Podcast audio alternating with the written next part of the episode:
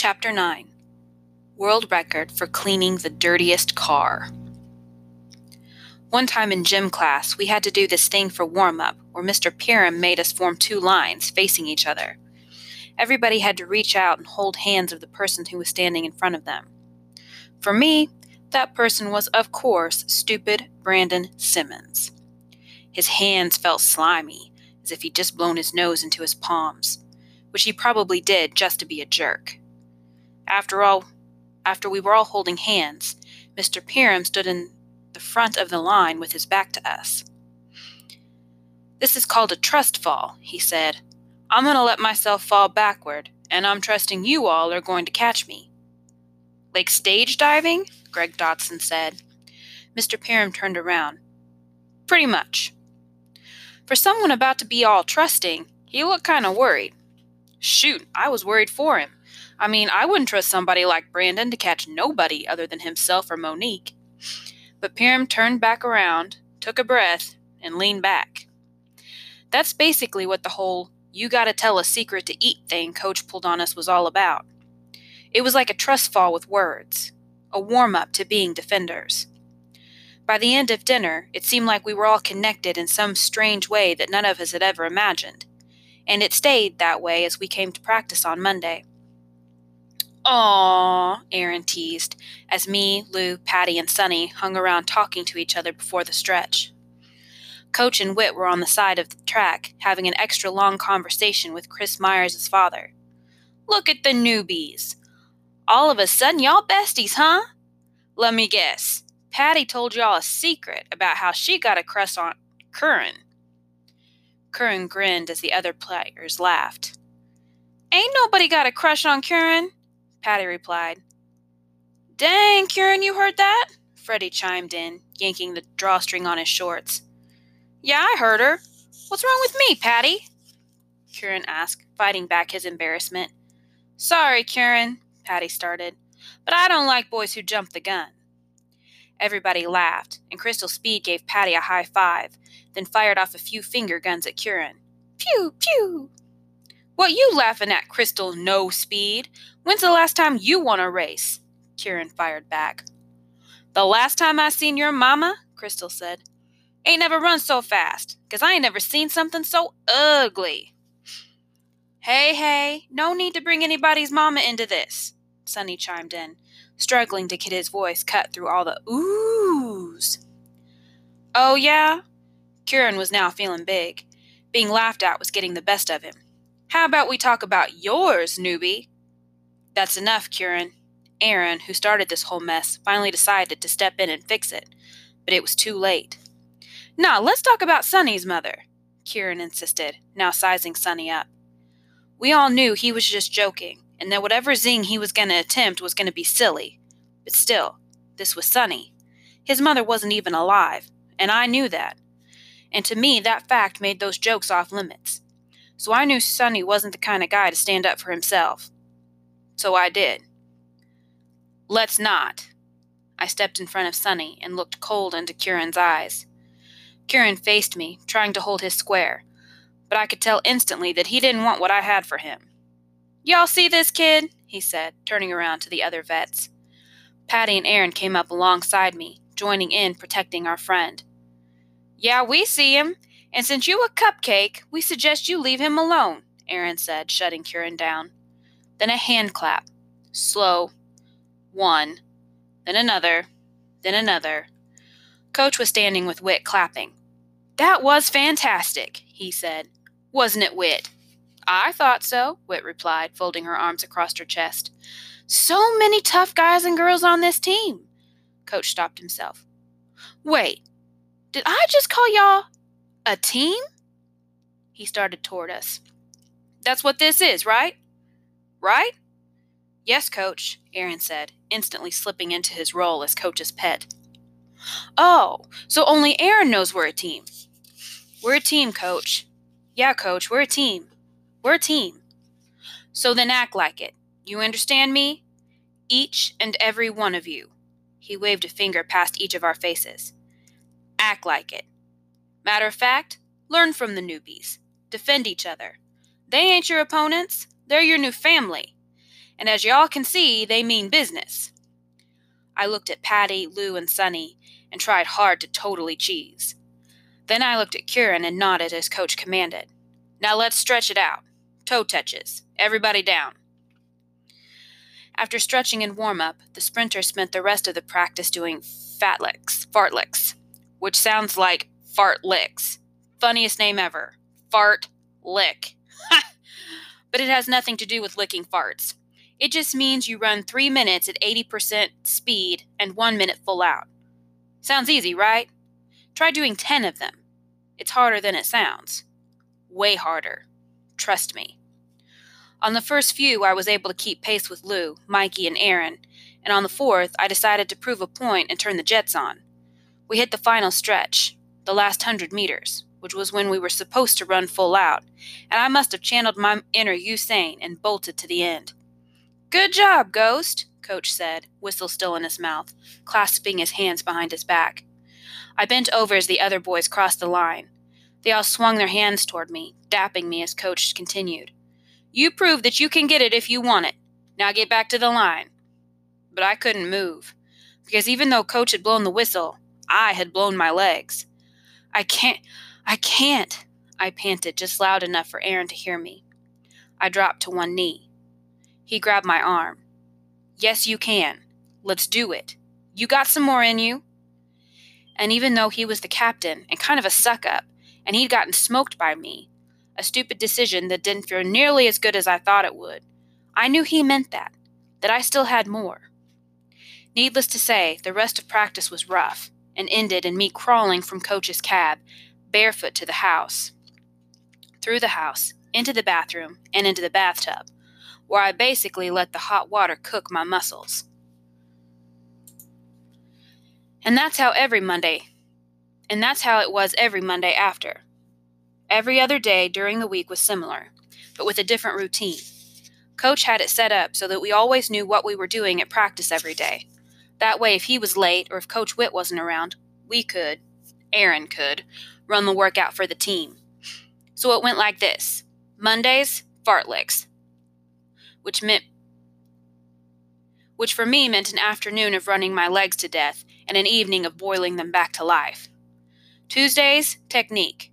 How to come off the block. Elbows in, open up your stride, head up, back straight, glide, don't wobble, be a horse, not a penguin.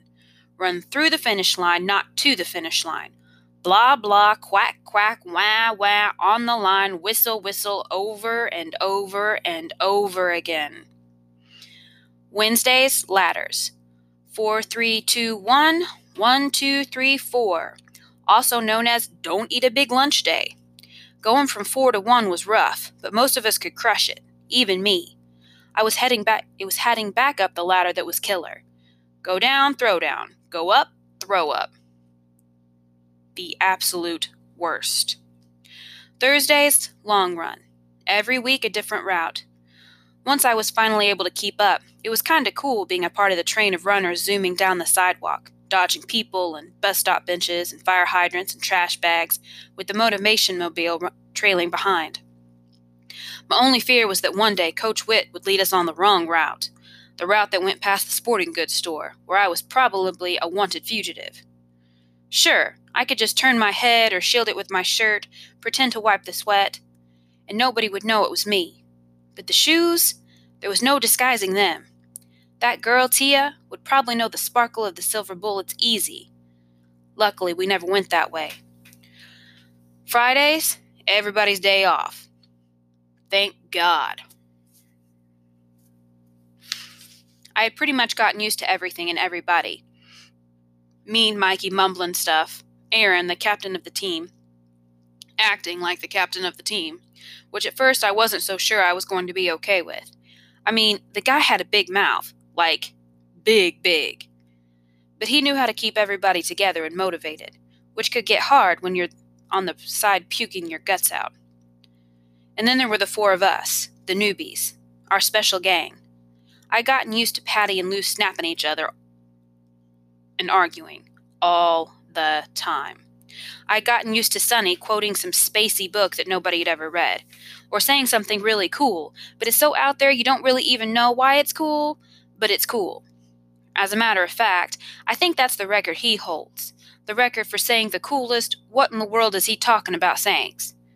Definitely. I'd even gotten used to Coach on my back every day about my homework, which I usually got done during the ride home. And whatever I didn't, I finished while Ma was zoning into the cheesy movie of the night. Even Coach's stupid whistle and the constant shouting of "on the line" became just as normal as sunflower seeds from Mr. Charles's store. And I'd gotten used to it all, and I was pretty sure they had gotten used to me. So everything was cool, maybe the coolest it had ever been. But Uniform Day changed everything.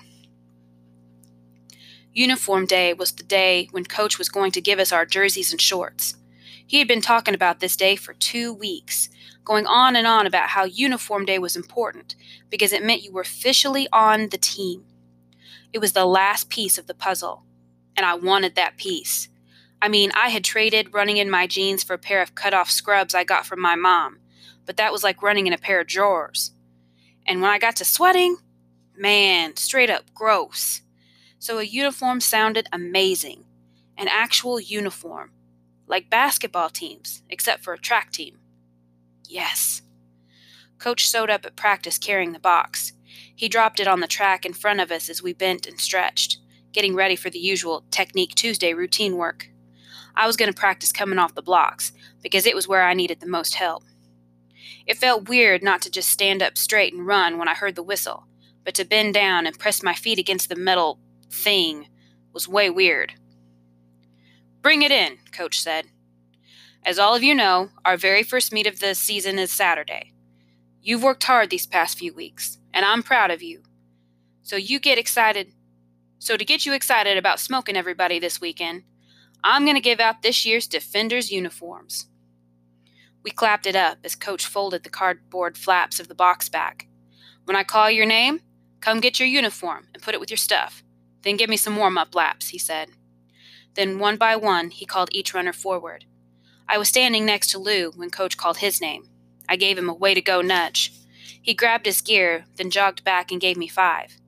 The jersey which he held up was electric blue with gold letters on the front. Defenders. Underneath the word was a picture of a fist clutching a wing. It would go perfect with the silver bullets. I liked it. No, I loved it. "Sweet," Lou sang out. "Man," I said, not really believing how good it looked.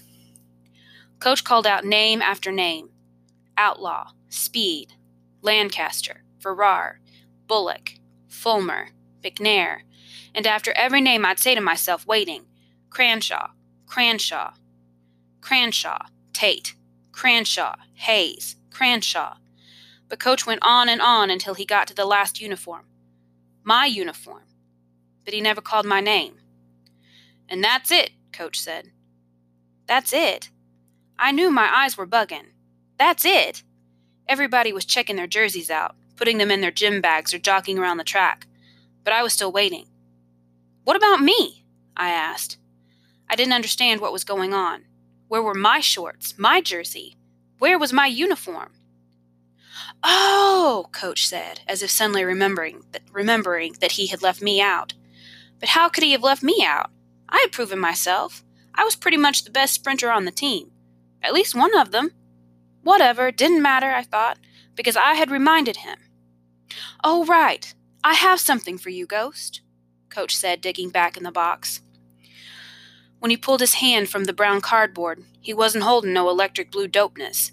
Instead, he was holding a piece of paper folded into a small square. "What's this?" I asked.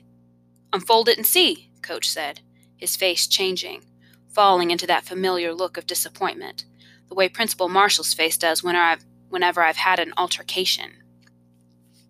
I unfolded it as quickly as I could because And what I found on that piece of paper was the most shocking thing ever. It was a picture of me, dashing from the sports store. A close-up of my face, and underneath it in big, bold red, was the word shoplifter. I looked up at Coach. My tongue had suddenly turned to stone in my mouth. I couldn't breathe. like I had just finished running ladders, like I was going to yak up every sunflower seed I had ever eaten, and if there was ever a sunflower growing in me, it was definitely dying right then. I went to go pick up the uniforms at the sporting goods store, and guess whose photo was taped to the window? I didn't say nothing. I couldn't. Guess, Coach insisted, forcing me to say it, but I just couldn't. He snatched the paper back, ripped it into confetti. "That's your uniform," Coach said, holding his hand open so I could see the white confetti. "And since you can't wear this," he turned his hand over and let the paper fall to the ground like awkward snowflakes, "you can't run. So take your silver shoes and have a seat." "Wait, Coach, sit," he shouted, pointing at the wooden bench. Everybody looked at me as I started walking, but they weren't laughing, and instead it just seemed shocked and concerned, which was probably the only reason I didn't take off running, away from the track, and off to the basketball court or Mr. Charles or any place else. Instead, I did as Coach asked and sat down. "And for the rest of you, mind your business," Coach warned the team. "If I hear anything about this, anything at all, you can give your uniform right back. Am I clear?" The team, shook about the prospect of having to hand over their sweet new jerseys, grumbled and started their warm-up laps. I stayed right there on that bench the whole practice, and Coach never once looked over at me, not even to check that I was still there. It was like he didn't even care. As a matter of fact, I could have just gotten up and left, but that seemed like a bad idea, because I felt like if I left now, I could never come back, and my life on the track team would be over, for good. So I just sat it out and hoped for the best. But I don't know what the best could have been. I was caught. Didn't really think it would happen. And even though I already told the coach the shoes were a gift from my mom, I still had to tell my mom how I got them at some point. And I'd planned on telling her that Coach got them for me, and then hope and pray she'd never thank him. When I think about it now, that was the stupidest idea ever. Wow. Anyway, the point is, I wasn't a thief. I mean, I guess I was, but I wasn't a criminal. I'd never swiped nothing before. I was just a dude who needed some new shoes to run in. After practice, everybody came over to me, doing the best they could to hold their words in, but sending me all of their what-did-you-dos with your eyes.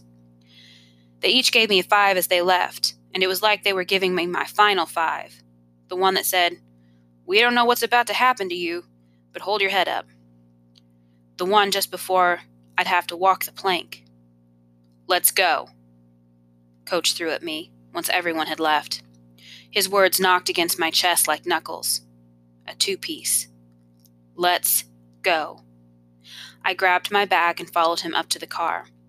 As I opened the back door, he spat, "Up here," delivering 2 more to my ribs. He threw everything in the back seat as usual, then opened the passenger side door. I closed the back door and got up front. As we rode through the city, neither of us said a thing. Coach didn't look over at me or nothing. He just bit down on his bottom lip, and occasionally he would shake his head like he was picturing the picture of me in that store over and over again. I thought about trying to explain myself, but what was I going to say? I did steal him? Because I did. So I sat there, my legs becoming wooden with fear. When we pulled up in front of my place, Coach cut the car off and opened his door. "Where are you going?" I asked, because he never got out of the car, except for the time he had to ask my mom if I could go on the newbie dinner. But that had been weeks ago. The routine was he pulled up out front, dropped me off, waited for me to get inside, then pulled off. But he never, ever got out of the car. "What do you think I'm doing, Ghost? I'm going to tell your mother what you did." "Oh, no." I fumbled at the handle, trying to get the door open, and scrambled out of the car. "Coach, no, please," I begged. I ran around and got in front of him, holding my hands up as if I was trying to use some kind of magic force to push him back. Oh man, I'm sounding like Sunny. But hey, please, please, please, I pleaded. But Coach pushed past me. He was storming toward my house, and there was nothing I could do to stop him. I grabbed his shirt. "Coach!" He spun around.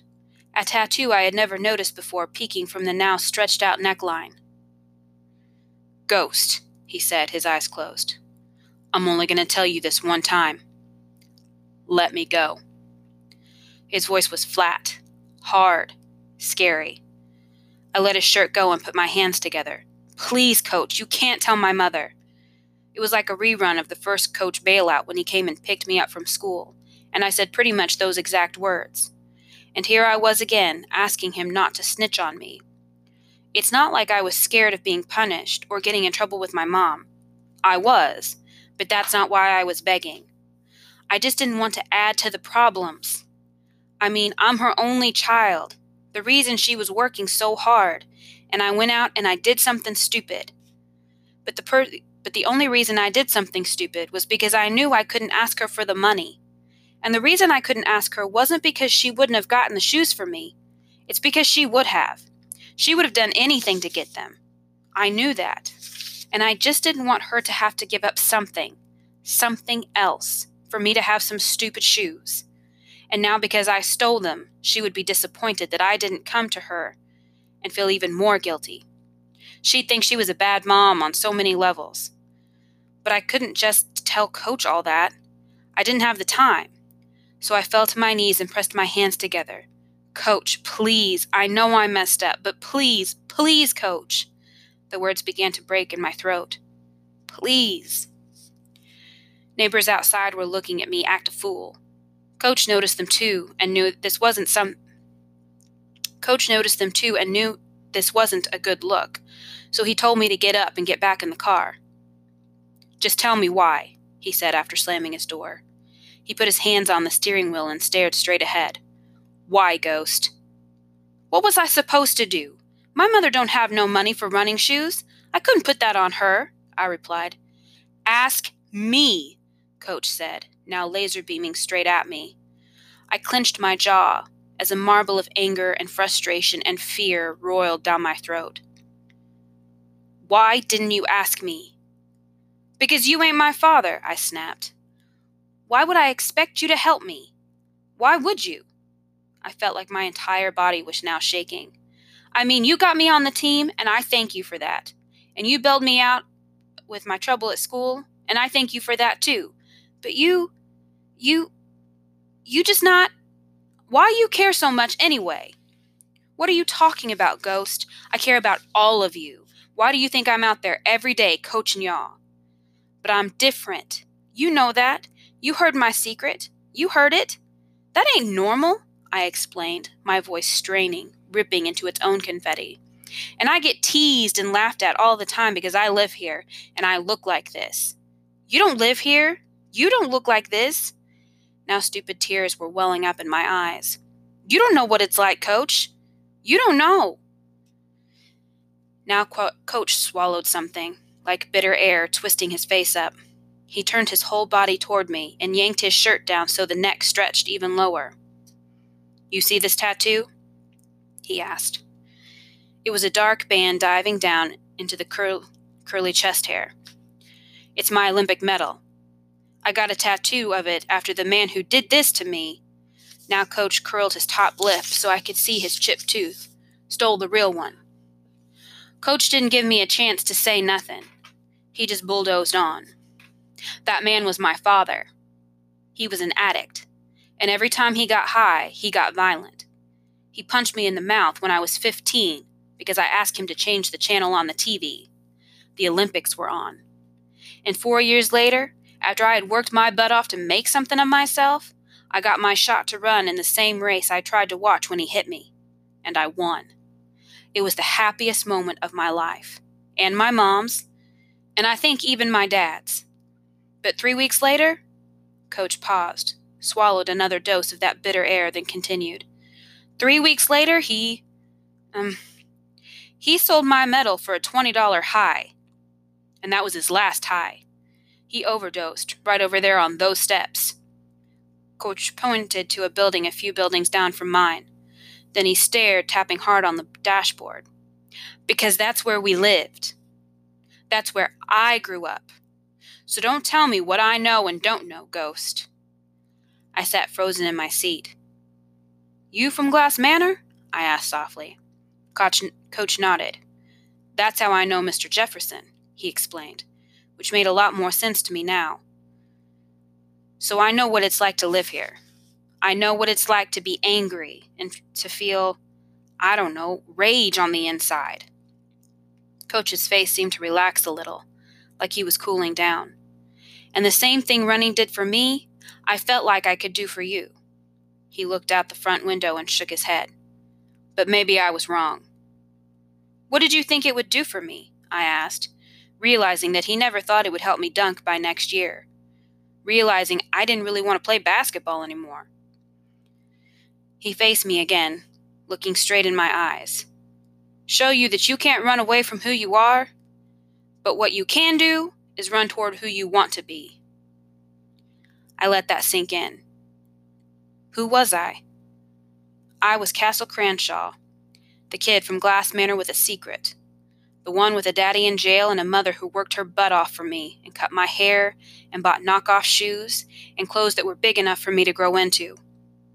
I was the boy with the altercations in the big file, the one who yelled at teachers and punched stupid dudes in the face for talking smack, the one who felt different and mad and sad, the one with all the scream inside. But who did I want to be? Well, that was harder to answer. I wasn't exactly sure yet, but definitely one of the world's greatest. Do you understand? Coach asked, his head cocked to the side. Yeah, I replied sheepishly. Do you really? He was glaring at me hard. I do, seriously. I wiped my face, sniffled, then added desperately. But please don't tell my mom. Coach sighed. I won't. He paused, then followed with a threat. This time. Thank you, I murmured, so relieved I thought I was going to pass out. But I still had another question burning inside. Well, do I still get to run? Coach glared even harder at me, and I was hoping that somewhere in my face he could see himself and give me another chance. I never wanted to be on no track team before I met him anyway, but now that I had been on one, even if it only been for a few weeks, I felt like I didn't want to do nothing else. He unclenched his jaw. Yeah, you can run. Then he pointed down at my raggedy regular shoes. He added, in those. But I can't, I started, but Coach cut me off. You want to run or not? Got it. And Friday, you're cleaning my cab. He commanded.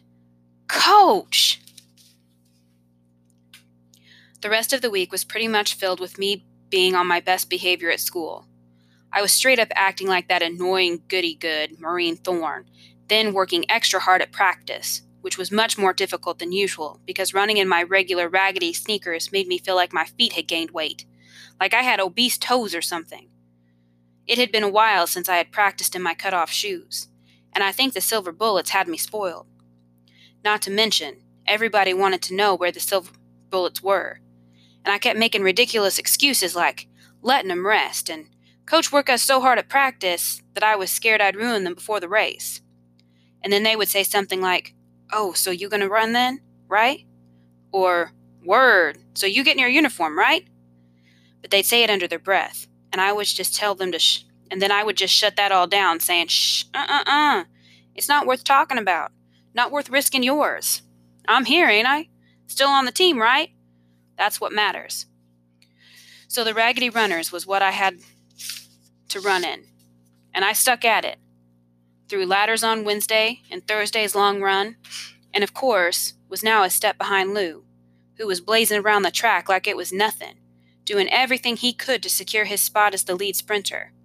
I mean, we were both sprinters, and Aaron and Mike, but Mike was going to run the 800 and the 400, just because me and Lou were both faster than him in the shorter sprint races. And Chris Myers, who had ran the 800, his father took him off the team because his grades were slipping. Aaron was going to run the 400. He was a master at it. Like, seriously, could burn anybody. And between me and Lou, one of us was going to run the 200 meter, and one of us was going to run the 100 meter. Now, here's the thing. The 200 was a good race, a hard sprint, but it wasn't as, I don't know, glamorous? No, that's not the word. The 200 just wasn't the main event. The main event was the 100 meter dash. It was what Usain Bolt set the record in. It was the race. Before I got caught and Coach forced me to run in my old sneakers, I had a pretty good chance